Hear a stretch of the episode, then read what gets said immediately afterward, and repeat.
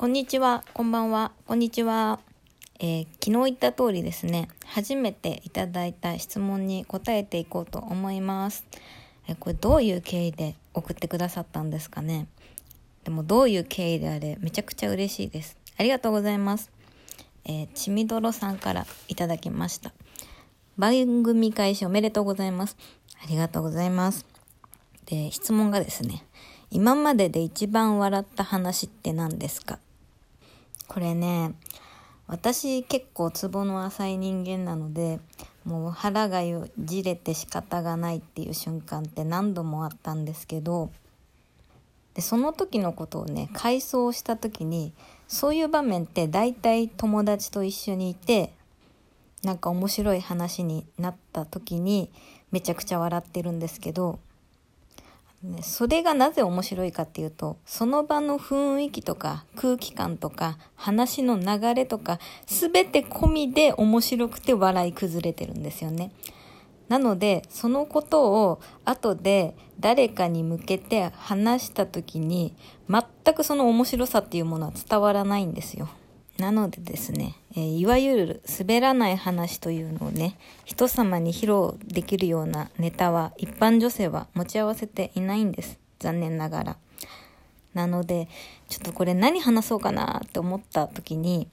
あの、最近水曜日のダウンタウンで人気の説の中に、あの、芸人が今まで面白かった瞬間は誰が見ても面白い説っていうシリーズがあるんですけど、で、それ私毎回見るたびに、あ、確かに面白いなってめっちゃゲラゲラ笑って、で、それ見るたびに思うのが、これもし私に来たら何選ぶかなって考えるんです。私もちろん芸人じゃないんで、その話が来ることはないんですけど、あの、食わず嫌いを自分が出たら何選ぶかなっていうのを考えたことって、多分考えたことのある日本人の方が多いと思うので、なので今日はそれと同じ感じで、えー、一般女性が今まで面白かった瞬間は誰が見ても面白い説と題してやっていこうと思います。はい、ということで。で、このね、面白かった瞬間は誰が見ても面白い説なので、その瞬間っていうのがね、あの、今でも残ってないと、残って見れるものじゃないとダメなんですね。で、そうなると必然的にバラエティ番組とかになるんですけど、で、そうなった時に私が考えてパッて一番最初に浮かんだのが、あの、アメトーク、大人気番組、大人気ご長寿番組。で、まあ面白いからご長寿として続いてる番組ですけど、でその中の、まあ、特に代表会。あの人見知り芸人っていう会、まあ、結構かなり有名だと思って。DVD 化もされててで私も DVD で見たんですけどすごい面白くてで私自身も人見知りだからあ分かる分かるって思いながらでも笑って見ててでそのね最後の方にね有吉さんがえ台本にちょっと不思議な落書きをするっていうくだりがあるんですね。でその実際の台本を持ってきてこれは何なんだって本人に言うシーン下りがあるんですけどでそのね台本に書いてあったのが「タマ」バンドのタマですねもっとあ結構古いバンドなんですけどうち父親が好きだったんで私知ってたんですけどそのタマってバンドの元メンバーの石川浩二さんという方のもとに有吉さんが行くっていうロケの台本なんですけどそのね石川浩二っていう文字をなんか最初はすごいかっこよく書くみたいな。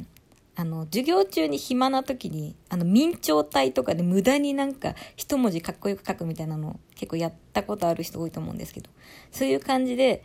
なんか最初、まあ、サイン風とか、そういう感じでやってたのが、だんだんだんだんだんだん、なんか連想ゲームみたいになってて。で、最後のね、オチがね、すっごい面白いんですよ。でなんで面白いかっていうと、それまでその人見知り芸人っていう、あの、話題なんで、面白さもありつつ、ちょっと切なくなるエピソードみたいなの多いんですよ。人見知りゆえにできなかったこととか、恥ずかしいこととか、ちょっと見ててね、面白さプラスちょっと、ああ、って心が痛くなるし、瞬間も多いんですけど、そのね、有吉さんの落書きのオチはあまりにもくだらなすぎて、ちょっと人見知りとは関係ないじゃんって感じで、そのちょっとシリシリアスまではいかないけどそういう話題の中にポンって放り込まれたくだらなさっていうのがねめちゃくちゃ面白くて。これ今思い返して笑っちゃうくらいなのでちょっと今日ゲオかツタヤに行って借りてこようと思いますでですねでもう一個『アメトーーク』でめっちゃ面白いなと思った回が「えー、大阪だより」っていう回ででこれもね DVD 化されてるんですよでその私その DVD 借りた時にもう2本入っててでもう1個がねさっき調べたらね相方大好き芸人っていうんだったんですよ。でそっちをね多分見たくて借りたんですね私は。なので大阪だよりの方は結構ついでみたいな気持ちで見ててまあなのでセキュリティ笑いの心のセキュリティゆるゆるの状態で見たらあもう面白すぎてもう笑い崩れて。もう本当にのたうち回るぐらい笑ってて見てられなくなって一回再生停止をしてはーっつって笑って笑い収めたところでもう一回見てでもう一回アホほど笑うっていうのをやったぐらい笑い倒したんですけどこれはね何が面白かったかっていうのをあのとても幸運なことにね今何も思い出せないんですよ。ただ何何面白かった死ぬほど面白かったっていう事実だけを覚えてるんです。これめちゃくちゃハッピーな状態なんですよ。なぜなら私今からその人見知り芸人を借りに行くついでにそれ借りたら確実に笑える状態にある。確実に笑いすぎてどうにかなってしまう自分が数時間後にいるっていう。これはねとっても幸せなことですね。よくないですか？あの記憶記憶消してって言うとちょっとあれだけどこの面白記憶なくなってもう一回まっさらな状態から笑いたいっていう時。何回聞いても面白い話ってあるけどこれ初めて聞いた時の衝撃忘れられないなっていう話とかまあそういう映像とかあると思うんですけどこういう面白い話っていうのを話してると面白いですね。なのでこれ第2弾もちょっとやっちゃおう勝手にやっちゃおうと思います。でそれじゃあ今その2つはちょっと本当にお笑い番組の話なんで最後にね1個ね最近すごい面白かったじゃあ話っていうのをちゃんと1個話そうと思います。最近ね日向坂46ってアイドルにとてもミーハー心なんですがちょっとハマりかけつつあるんですよ。でそのハマったきっかけがねインスタでちょっとたまたま出てきた映像をちょっと一回見てみたんですね。で一回見るとその関連動画みたいなのでバーっていっぱい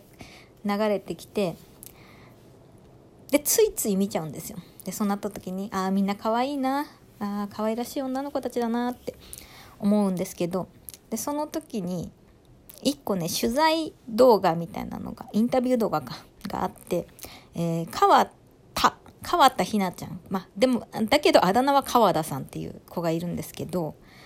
でその子がね、えー、自分人間以外になったら何になりたいっていう質問をされた時に、まあ、鳥になりたいって答えてたんですよ。可愛らしいなアイドルらしい答えだなって思ってでそしたらそのインタビュアーの人が「鳥になって何をしたいですか?」って聞いたんですね。まあその質問もアイドルに対する質問だなと思って。まあ大体空飛び、空飛んでこう自由になりたいとか、空を飛ぶっていう感覚味わってみたいとか、もうそ自分の住んでる街をちょっとみそ上から見てみたいとかそういうことを言うんだろうなと思ってたら、そのね、川田ひなちゃんが 答えたのが、あの、鳥同士でおしゃべりしたいって言ってたんですね。え、飛ばないの？みたいな。鳥の最大のアイデンティティである飛行を使わないの？と思って。え、なんならおしゃべりって人間の専売特許じゃないですか。別に人のままでできることわざわざ鳥になってするのと思って。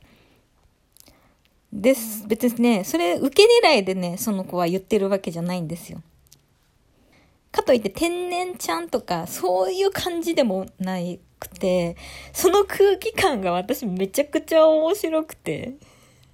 鳥なのに飛ばないんだっていうのと、こうボケでなく真剣にこう言ってる感じっていうのがね、もうツボに入っちゃってね。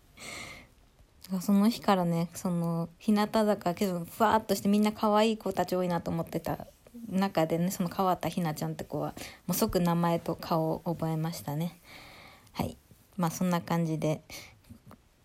人生で一番笑った話というのは終わりにしたいと思いますで質問ありがとうございましためちゃ嬉しいですもしこれ他に聞いてくださってる方がいたら質問もう何でもいいのでじゃんじゃん送ってくださいねではまた次会いましょう。さよなら